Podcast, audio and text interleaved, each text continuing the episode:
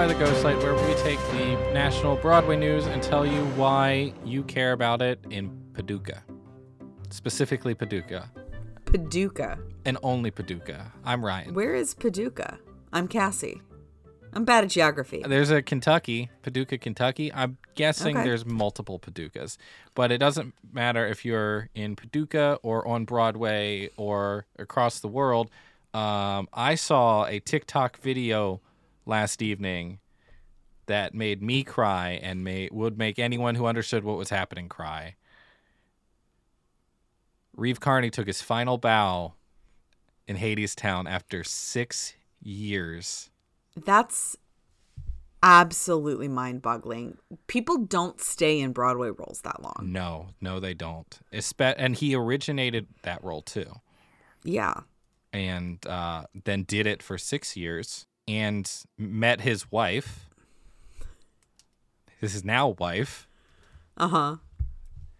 And that, did you watch this clip? That I think I sent it I to you. did. You did send it to me, and I did watch it, and it's very sweet. It's it, go look it up on TikTok. You can find it anywhere, uh, dear listeners. I- It's uh, everyone came back to wish him goodbye, and they had a script. Uh, and at the end, instead of Orpheus returning to the underworld, he gets to go hand in hand with his actual now wife, who he met through the show, and got to actually exit upstage out of Hades town forever. that yeah, that's really really sweet and precious.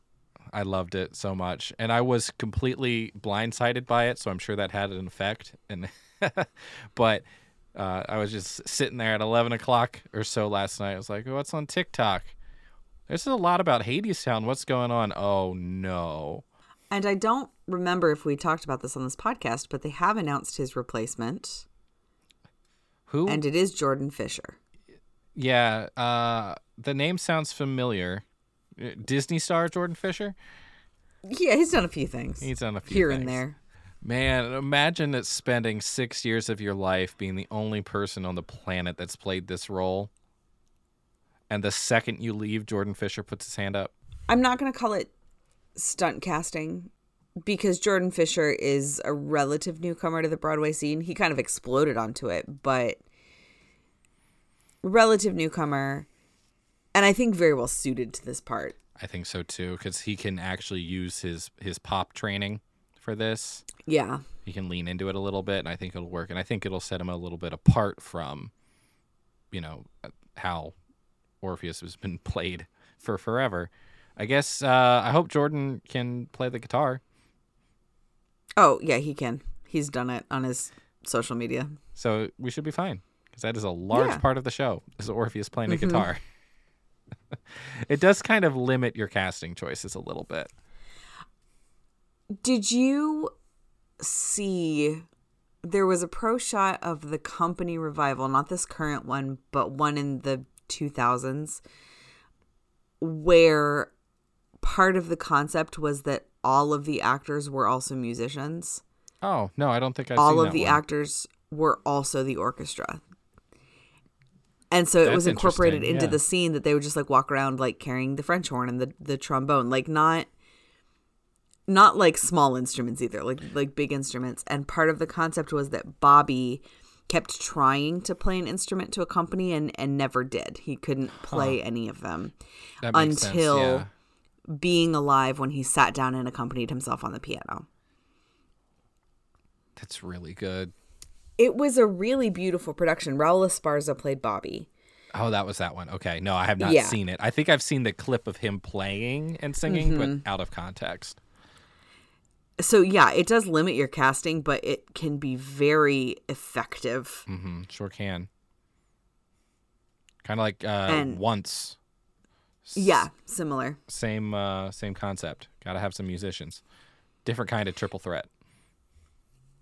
Now I want to see Joshua Henry play Sweet. Orpheus because I know he. Well, I want to see him play I Sweeney too. see I want to see Joshua Henry play everybody. Joshua Henry can do whatever he wants. Absolutely right. He can, but he would do those Sondheim stairwell videos when he was doing Into the Woods. Uh huh. um, where he Yeah. would sit with his guitar and invite other people to uh, come sing with him, and they would mash up Sondheim with some other pop song, and those were delightful videos. Those were absolutely delightful. We got some crazy, uh, crazy mashups and crazy duets and trios from all that. Uh, the last thing I want to say about Hadestown uh, that I found out uh, from Patrick Page's curtain speech is that uh, Hadestown was not the first show that Patrick Page and Reeve Carney did together on Broadway. Really? Reeve Carney was the original Spider Man. Oh. Okay. And Patrick. How many Page- arms did he break? Uh, I don't know that he's the one who ever actually got hurt. but Patrick Page played Norman Osborn slash Green Goblin for that, and that is where they met. And then they did Hadestown. I cannot picture that. Yeah, it happened though. Patrick Page playing the Green Goblin. yeah. Have you never heard this music? A little bit. Okay, it is a valiant effort.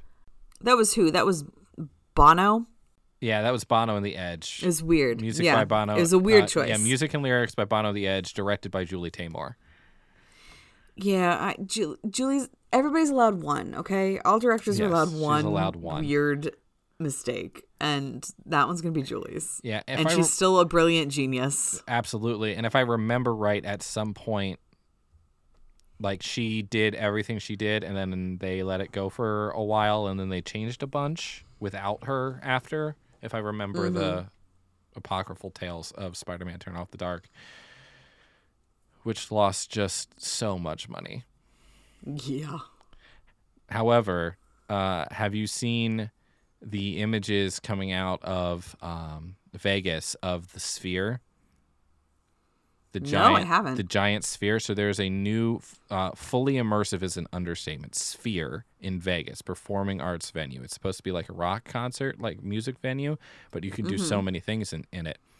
It is a literal sphere. The building is a literal sphere, and the entire outside of it is fully programmable LED display.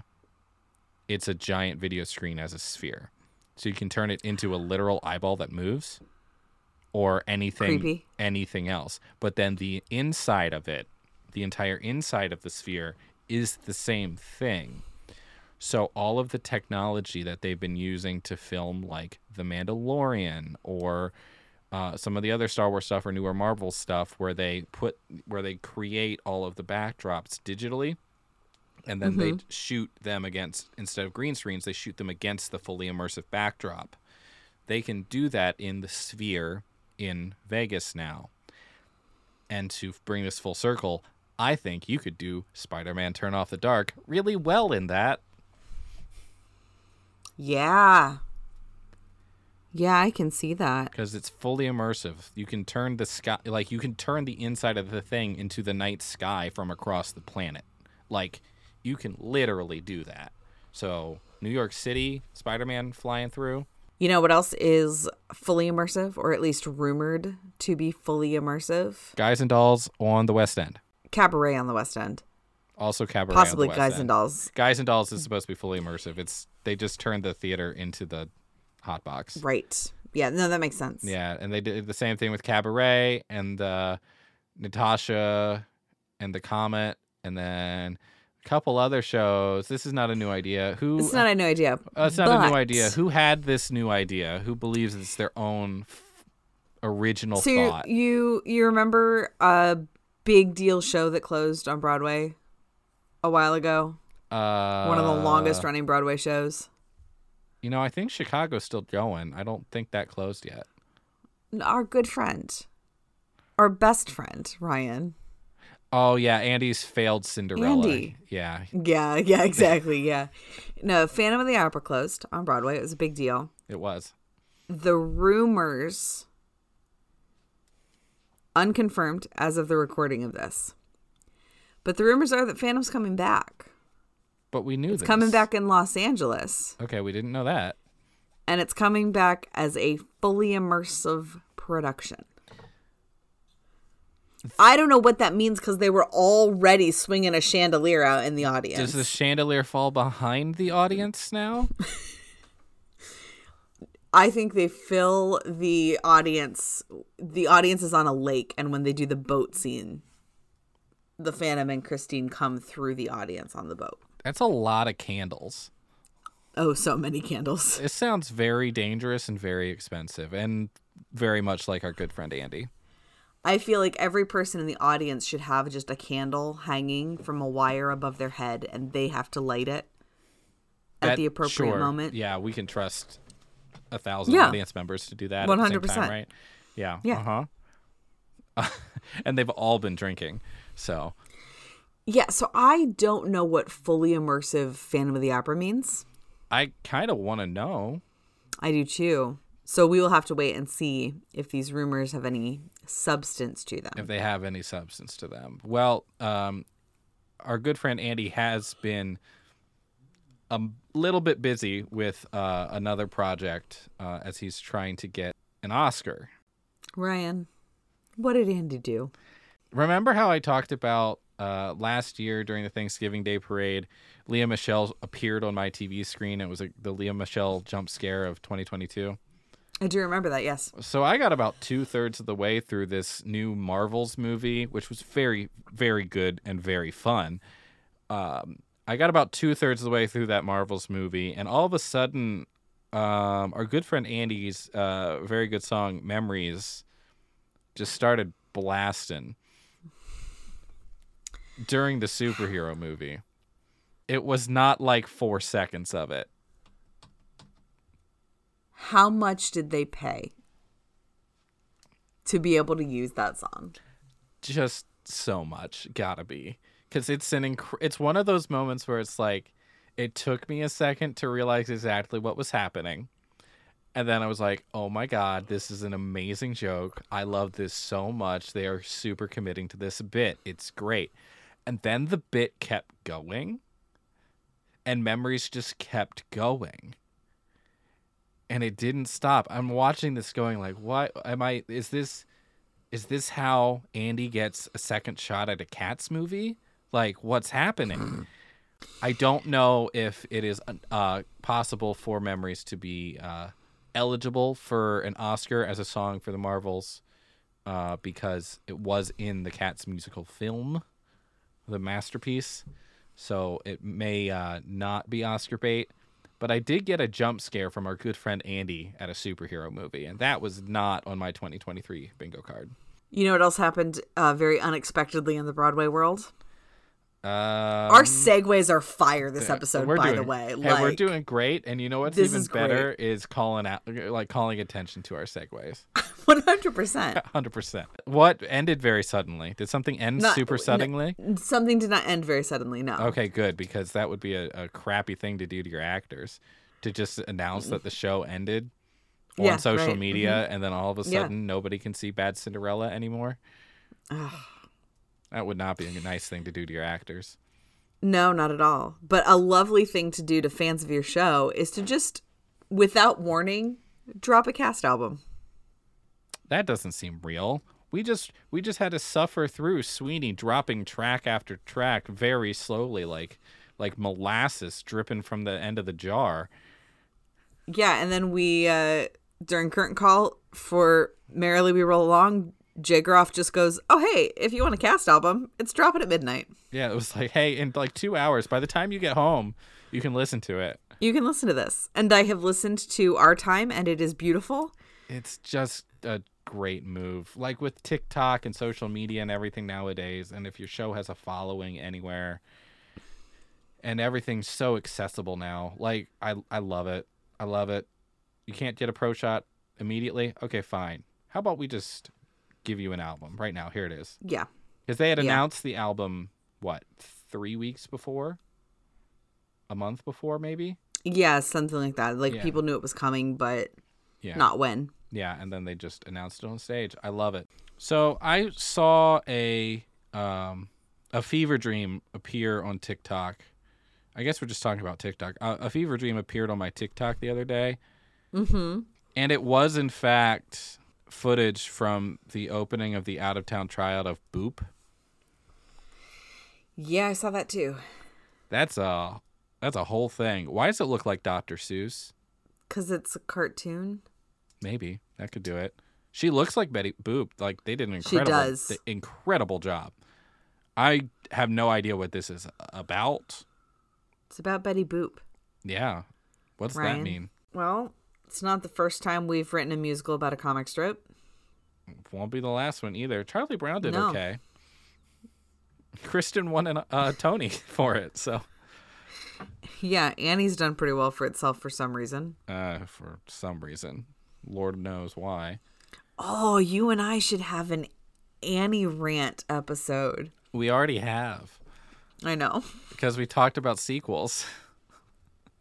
That was an Annie sequel rant. Yeah, I think we ranted about Annie too.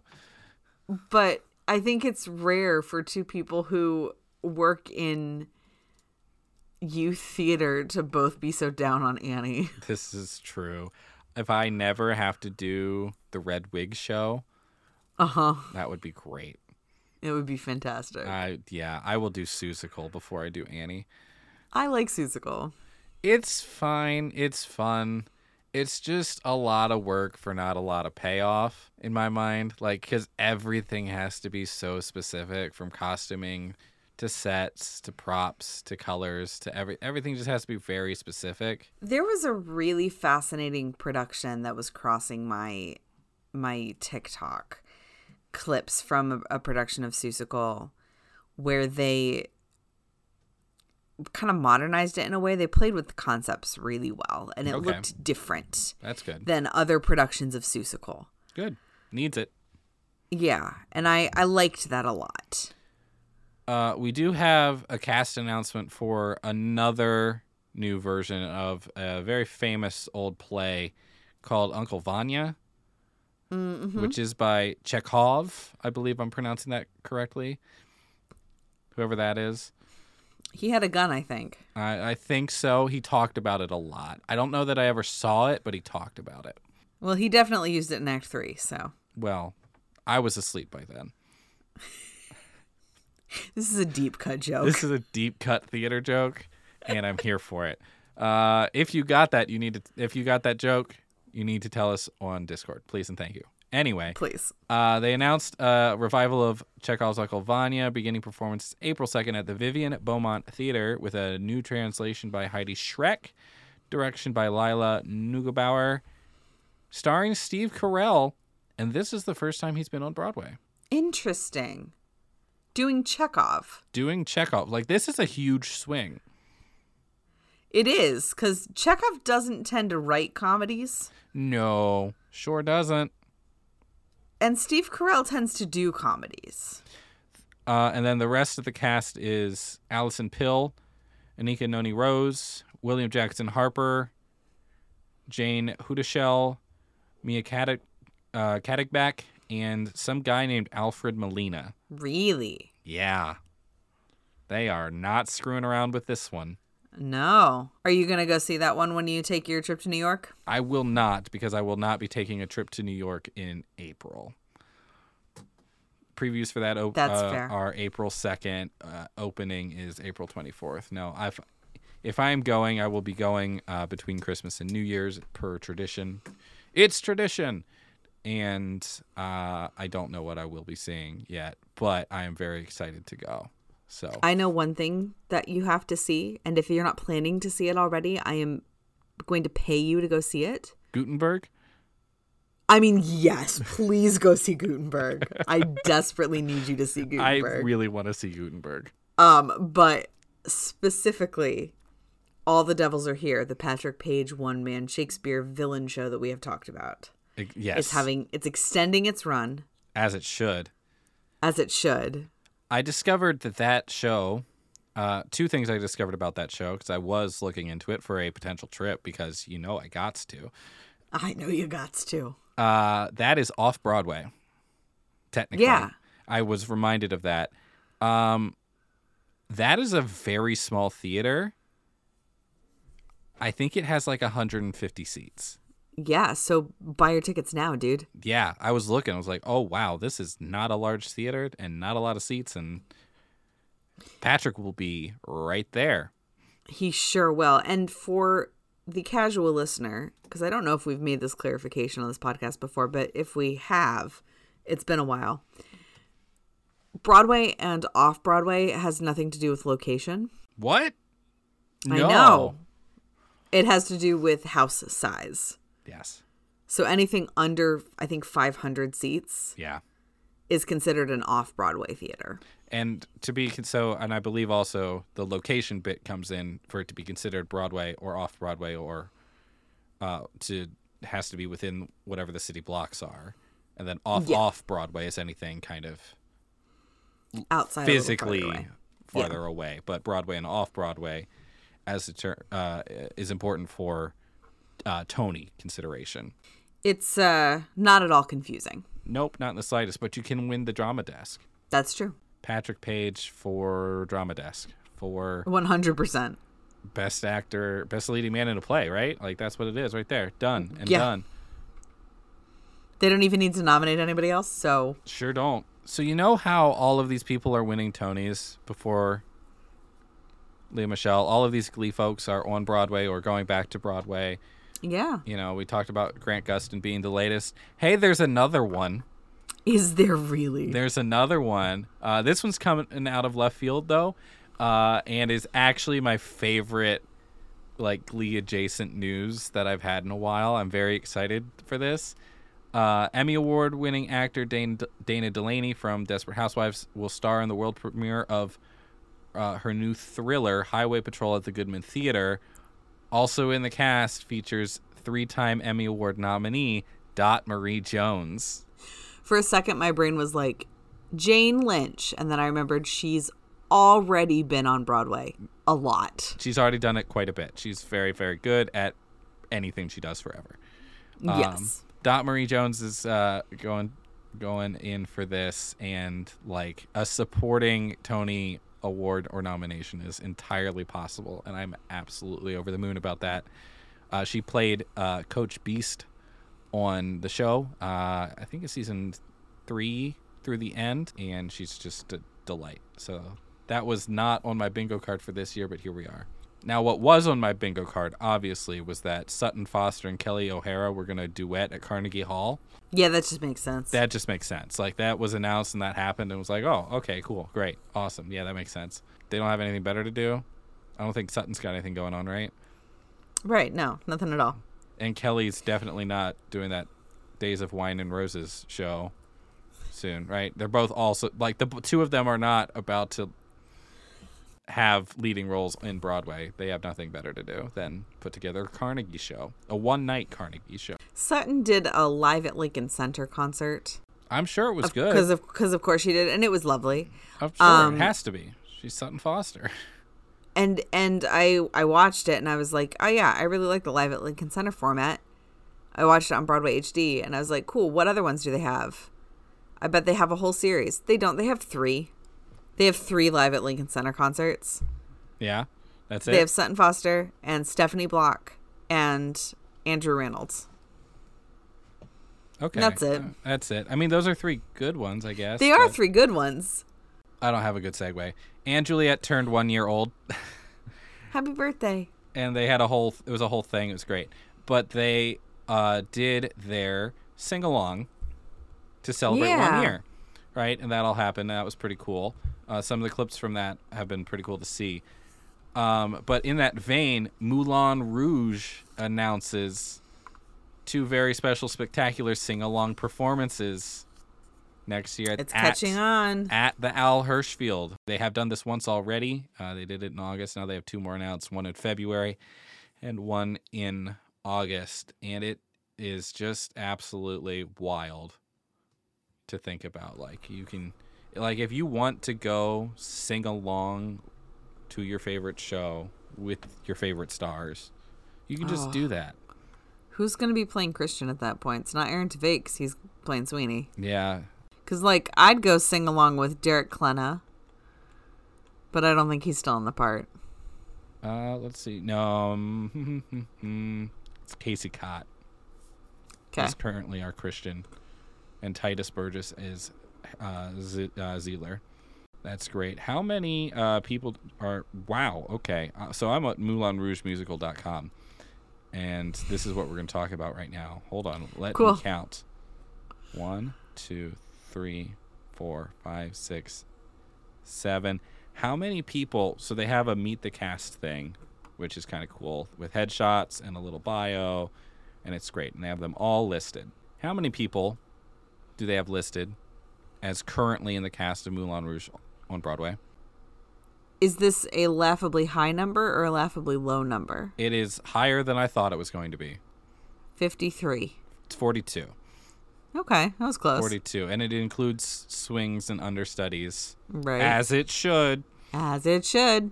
But it's like, what? Okay, that's that's pretty cool. They're all here. They have the alternates listed, the swings, understudies, ensemble, dance captain, universal vacation swing. Like this is this is kind of cool to see.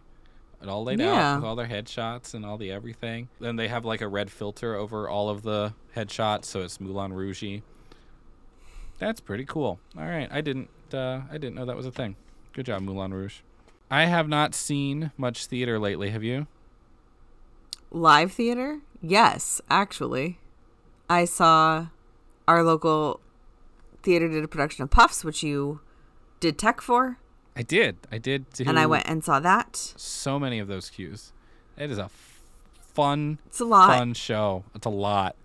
It was a lot of show, a lot of cues. I enjoyed myself at the show. It's a really good It's a fun show. and the production ended up being really fun. It was hilarious. It's hard to do a bad show when you have a good book. When the book is that good, Yeah. and it's that easy for the audience to buy in, because all you have to say is it's a Harry Potter spoof. right, exactly. And it Harry Potter's been a, around enough, and it's part of the cultural zeitgeist. Like everybody knows it. Maybe not to the point that like when Ginny says shoelaces and bends over to tie Harry's shoes. Like that's a deep cut that like four people are gonna get every night. That's a deep cut. Giving the giving the puffs um, magnifying glass as their sorting item is a deep cut, Sure is. and that was just a directorial choice. That's not from the book. That Yeah. was the director, and I, I laughed out loud, and I was the only one in the theater my night who did. Yep. I was not there for all the shows, but my favorite uh, parts of each show were when one or two people would just lose their mind over a very, very specific joke, and the rest of the audience would be like, "What's happening? Why is that funny? Why is that funny? We just laughed, and we're gonna laugh again in a minute. Why is why are we supposed to be laughing right now?" Um, if you want in on the joke and aren't in on the joke, it's from a very Potter musical. Hufflepuffs are particularly good finders. They are particularly good finders. Yeah. And then, uh, you know, Voldemort coming out in a swim cap. Right. Yes. It's just funny, Yeah. right? And Voldemort never puts on shoes. No. Yeah, just little things. Clearly was directed by somebody who deeply knew and loved Harry Potter. Yes, very clearly. It was a it was a fun time, and I'm exhausted from it because it I'm was, sure it you was a- are. it was a lot. I think we counted afterwards, and I think between sound and lighting, um, there were about 500 cues that had to be called.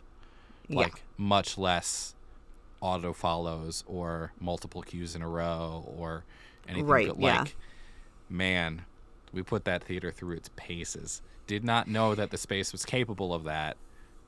And now we do. Might be a few things still smoking on our way out. Yeah, my little brother was in it, and um, my family has started our Thanksgiving week candy making extravaganza. And my little brother, today's the first day after the show has closed. I think he slept in until 2 p.m. Understandable. He had because a bunch of words. he had a bunch of words. He had a lot to do. Yeah. But I saw that in the last uh, week. I saw Horizon Youth Theater's production, uh, their six to twelve year old production, which was a show that my dad actually wrote called Tokens of Her Cleverness, which is a collection of folk tales, and they did a very good job with that. And I saw last night Horizon also did a staged reading of a favorite devising class show that I helped write initially like seven years ago now and we performed it full on twice. That I and I directed it both times, and so then this past weekend for the town of Grand Rapids, um, for their holiday festival, they wanted us to do a, a short thing in their town hall, and so we did a they did a staged reading of this, and I was not involved in it. I was able to just like sit and watch and enjoy it. And even though it was put together like really quickly, I think they only had four total rehearsals because it was kind of a last minute thing that we were asked to do. So we kind of threw it together and just asked for volunteers. Um, I really enjoyed it again. And I know I'm biased, but that script's real good. Like I wrote it, but But you know, it's good to hear it by different people and done different ways, right? yeah, and and everybody in the audience was laughing at all the jokes, and that made me feel good because I wrote those jokes and Oh my gosh! I thought they were funny. But It's it's like it's it always works. nice to hear Yeah. that other people think it's funny too. Yeah. Uh, I, I was wrong. I did go see one show uh, a couple weeks ago that I don't think I mentioned. I did go see a production of the Thanksgiving play by Larissa Fasthorse. Mm-hmm. Uh, that is a wild script. Yeah. Yeah, that's a thinker, and I caught myself face palming many, many times, as you should when watching it, if it is done well and correctly, which it was. Um, it is uh, uh, four white people have been tasked with uh, putting together the school uh, Thanksgiving play, and uh, they all take it way, way, way, way, way, way, way too seriously. Um, and there's a lot of uh, dialogue and thought about, uh, you know, who should be telling what stories, um, voices being at the table and being heard, um, and a lot of you know good important subjects to talk about, but tongue like firmly in cheek the entire time, and with uh, a, a bunch of caricatures and stereotypes attempting to maybe teach the audience a lesson. The other theater that I've seen recently, I've gone 36 minutes without talking about, which you should be very impressed by because as soon as you let me talk about it, it is the rest of this episode. Well, that's all the time we have for today. Uh, thanks for. all right, all right, Cassie, you get you get 15 minutes. Ready? Ooh, yay, cool. Go. Tuesday was Prince of Egypt Day. It was. It was Prince. of Tuesday was the day that the Prince of Egypt Pro Shot dropped on Broadway HD. I have always loved the animated film. When I found out that they were adapting it into a stage musical, I was over the moon. And then I listened to the soundtrack and I was even more over the moon because Stephen Schwartz wrote like 10 new songs for this show. Mm-hmm. And I was desperate, desperate, desperate to see it. And I found out they'd done a pro shot of it before it closed on the West End mm-hmm. and now I've watched it and I am in love. I officially have a new musical in my top three all time musicals. All right. Without seeing it live. Without seeing it live, I, I wait to say this is a top musical until I've actually seen a production of it in some format. Sure. You can't just like listen just it. listening, you can't just listen to the soundtrack because you don't know how the book, you know, fits in with it. It's the same problem with people who only read Shakespeare. Right, exactly. Same problem. So I was pretty sure that this was gonna like snag a spot in like the top five, but it's top three. That's uh, high praise. Is it It's above or below Into the Woods? it's below Into the Woods. Into the Woods is number one, and Into the Woods will probably always be number one. Then what's number two? Come from away. Okay. So if you saw Prince of Egypt live, it might supplant Come From Away. It might supplant Come from away. it's high praise. Yeah. This show does so many things that I just inherently love in my productions. It reminded me a lot of Lion King on Broadway. Okay. because it's very much approached from a technical standpoint of this story has inherent elements that we can never physically put on stage. Mm-hmm. You cannot have a chariot race on stage. Yeah, that's hard. You cannot have the pyramids of Egypt on stage. I mean, we have projectors now. I'm getting to that. All right. You cannot have the parting of the Red Sea happen on stage. Well, Like, we cannot literally do these things. sure you can. That's what blue fabric's for. exactly. I've done a lot of children's theater. And so the way that they chose to interpret those moments was absolutely brilliant. And one of the things that I loved from a a metaphoric point was that they used projections throughout the whole thing like constantly all of the backgrounds are being are being shown by projection Okay. and then the scenery itself that's in the scene when the audience is spending time with the royal Egyptian family is either made up of these essentially rehearsal cubes in various shapes that are made to look like they've been carved out of limestone Okay. Interesting. and they put those together to make like the thrones or to make like the temple Okay. so the the scenery is made up of that or it is made up of people it is made up of the ensemble members Okay. specifically the ensemble who play the hebrews Ah. So these these characters that have been Oh. enslaved by the egyptians become Yep. the walls they become the furniture they become like the walkway onto the boat Oh, that's that. Mm, yep. Mm-hmm. That's how you do that.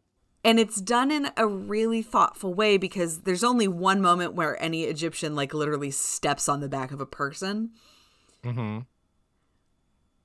In that in that way in that kind of format. There's other there's a lot of like really cool physical stuff happening. But what i love about the metaphor of it is that as soon as we're done with that scene Uh-huh. it disappears. As soon as the scene is done the people walk away. The blocks are taken away. They're just blocks. It's deconstructed in front of you. But when we go into the hebrews encampment or we go into the midians in the desert they get actual physical tangible set pieces and props Interesting. and it's this really interesting. Interesting. for me what i take away from it is that all that the egyptians have is dependent on other people and if you take those people away what they have is just make believe That's a lot. it would but it's not in your face is the Okay. Like it's something that i noticed and and can verbalize because that's how i think about theater a lot Yeah, that's a whole concept. Yes. And what was also just breathtaking to watch was the way that the ensemble also became the physical elements of nature. So they were the water of the Nile, they were the sand in the desert, they were the burning bush. Okay. And so when Moses is like out wandering in the desert after he runs away from Egypt, there was a moment where there's like eight ensemble members lying on the floor and Moses gets thrown on top of them and then they all start rolling in one direction and he's literally carried away on top of them. So it's very physical. It's very physical. How many In in, the ensemble do you think? I think about 15 to 20. Okay. So enough that you can do some things, but not like there's 50 people on stage. Yeah, there weren't a ton of people on stage, but there were about 15 to 20 and they had different costumes based on if they were being the actual Hebrew people or if they were creating elements for the Egyptians, creating elements for um, God, the representation of God. The plagues sequence is one of the most astounding things I have seen put on stage, particularly the death of the firstborn. And I won't spoil the moment for anybody because I, I want you to have the the like beauty of watching that for the first time for yourself. But the death of the firstborn was incredible. And the parting of the Red Sea was absolutely breathtaking. Wow. Well, It's just it's one of the most phenomenal pieces of theater I've seen. And that doesn't even get into like the brilliance of how this story was adapted. I could talk about the show all day. I love it. so I have two interesting things for this. I think that Mm-hmm. will. Uh, I think we will talk about this show at length at some point. But uh, two two uh, notes uh, from where I'm at is, I think I've seen the movie. Okay. I must have at some point. Yes, 1998 DreamWorks. Yeah, I I must have watched it at some point. I'm sure I did, between church or so I don't know, but it wasn't like a huge part of my childhood or growing up or anything. Mm-hmm. But here's something that I didn't know if we were ever going to talk about on this. Do you know what the Sight and Sound Theater is? I don't think so. So the Sight and Sound Theater is a Christian theater in uh, there's two. There's one in Lancaster, Pennsylvania, and there's one in Branson, Missouri. And they put on massive immersive shows. Oh yes, I think I have seen some of their And then clips yeah, of some of yeah, recently they've started recording everything, but they're known for like um, the stage wraps around the audience instead of it being proscenium, it wraps around. So the audience is surrounded on, you know, three sides, um, and uh, all sorts of live animals. So like really, really put you into the biblical time of whichever one they're doing. right. And the way that they do it is they'll run one Bible. They'll figure they'll put the show together and they'll run that Bible story for like six months. So if you go to the Sight and Sound Theater in Lancaster, Pennsylvania, you see Joseph for six months, or you see Esther, or you see Jesus, or you see whatever, and that's how they do it. Mm-hmm. They've done Moses, and it's the only one of their shows that I've saw in person, and they did part the Red Sea. Interesting. I mean, it was a combination of set and projections, but they did Mhm. it. Like, I don't really remember the rest of the show. All I remember from it is the tech, and then it's the it's the Bible story, and Yeah. because it's a, a Christian group, they're going to, you know, stick to the Bible story, right? And the music's fine, the songs are fine. I don't really remember them, but I remember the tech being super immersive and incredible. So I'm very interested to see how much um, this other Moses show, uh, uh, Steve's Moses, Prince of Egypt, how that goes over with West End money and not Christian theater money. Right.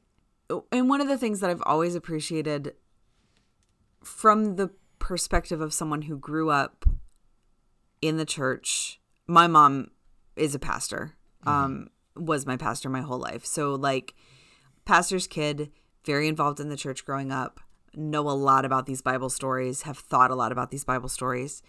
One of the things that I appreciated about the movie that is enhanced in the stage musical is that it really makes the story about the familial relationship between Moses and the Pharaoh. And it kind of forces you to remember that this was not some nameless random Pharaoh that Moses was confronting and dealing with. It was either his father or his brother. Right. And so they really play up that that that brother relationship hmm and about how that has become complicated by the fact that God is asking Moses to oppose his brother. I think at one point we made a joke, uh, or maybe I made a joke that this uh, show would really just be Wicked but Moses. Mm-hmm. How uh, how close was that? It's not super wrong, except that it, it follows kind of a different path in a lot of ways because the two Ramesses and Moses start out so close and then kind of get parted and then come together. Sure, sure. The beats are different. Um, the is beats are a little bit different, but it's a lot about that. It's a lot about legacy. Beautifully done. It's it's this love story between these two brothers specifically.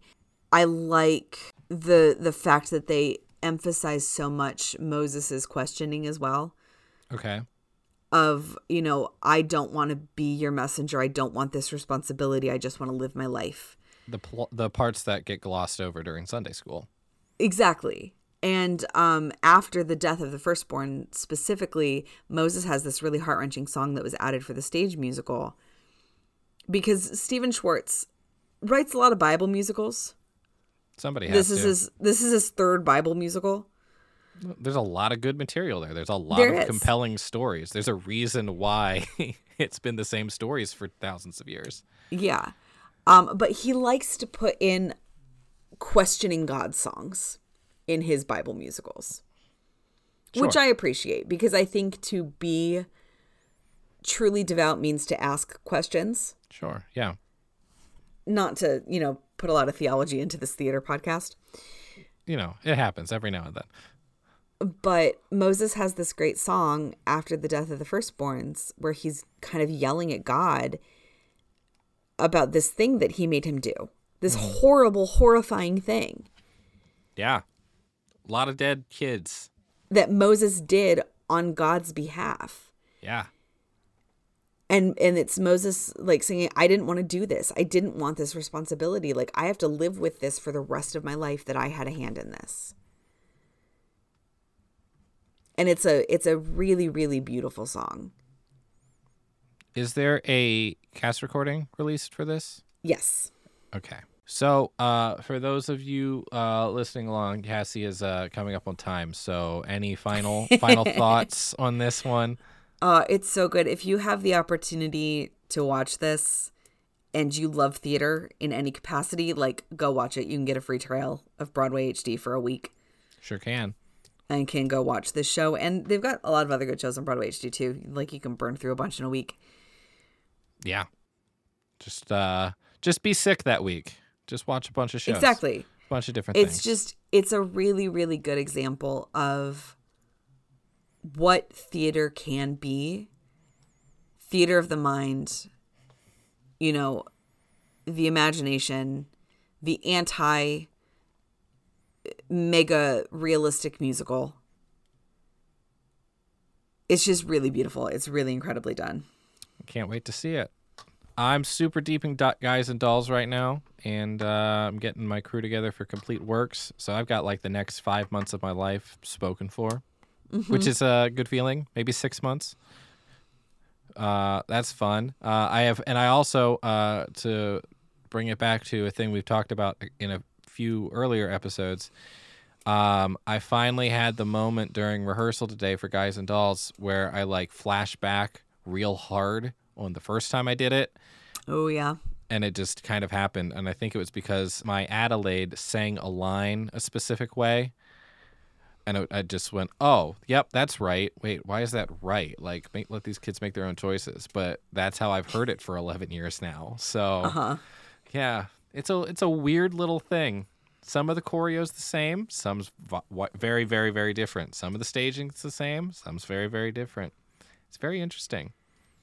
We'll have to compare notes once I get into uh, kindergarten rehearsals So you're coming up on auditions for that in like January, right? in January. Yep. Yeah. So we'll both we'll you'll be doing that at the same time I'm doing Complete Works. It is a whole thing. I will say that uh, I stand by my decision to cast the tiniest sixth grader I could find, tiniest sixth grade girl I could find to play Big Julie. Phenomenal. I love that so It's much. gotta happen. Gotta happen. For sure. She gets a gun. I love this. She gets a gun and scares everyone. Everyone is terrified of the tiny child. You should be scared of small people. Yeah, her name's Eleanor, which is somehow better. Yes. It's great. I don't know if I've said on microphone that I cast a female as Sky. You did mention that last Did I? episode. Okay. Yeah. So we are figuring that out. Uh huh. Yeah. It's going well. Um, she has a naturally lower voice, so it works vocally and it works for the harmonies. And she and the girl playing Sarah are comfortable together and are working well together. So it's all gonna work. Good. It's Yeah, all we love that. gonna work. Well, I think that uh, about wraps up this episode here. I don't have much more to talk about because we're going on 60 minutes at this point, and I got to edit this thing. So It's true. And also, my voice is starting to go. So, it's it's fine. It happens. We're both busy people. yeah. Uh, we are part of the Ghostlight Media Podcast Network. You find that at ghostlightmedia.net. And thank you to everyone on the Patreon over there. Uh, and uh, tell us in the Discord uh, which Bible story is the worst. Ooh, good question. Which one's the worst one? I would love to hear some answers about that. We'll be on the Patreon episode in January.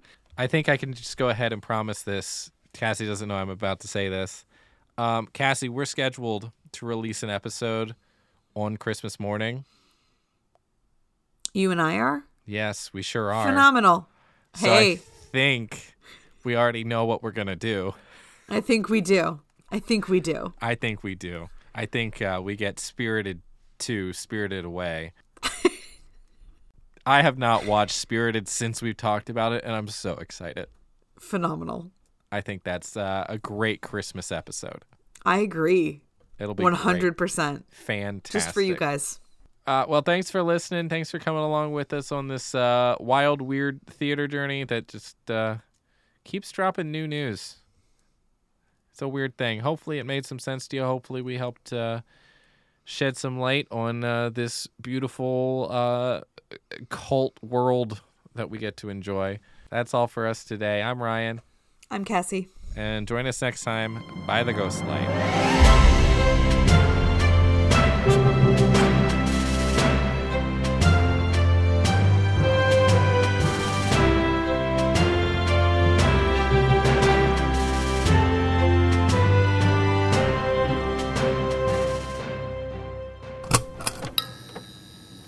This has been a Ghostlight Media production.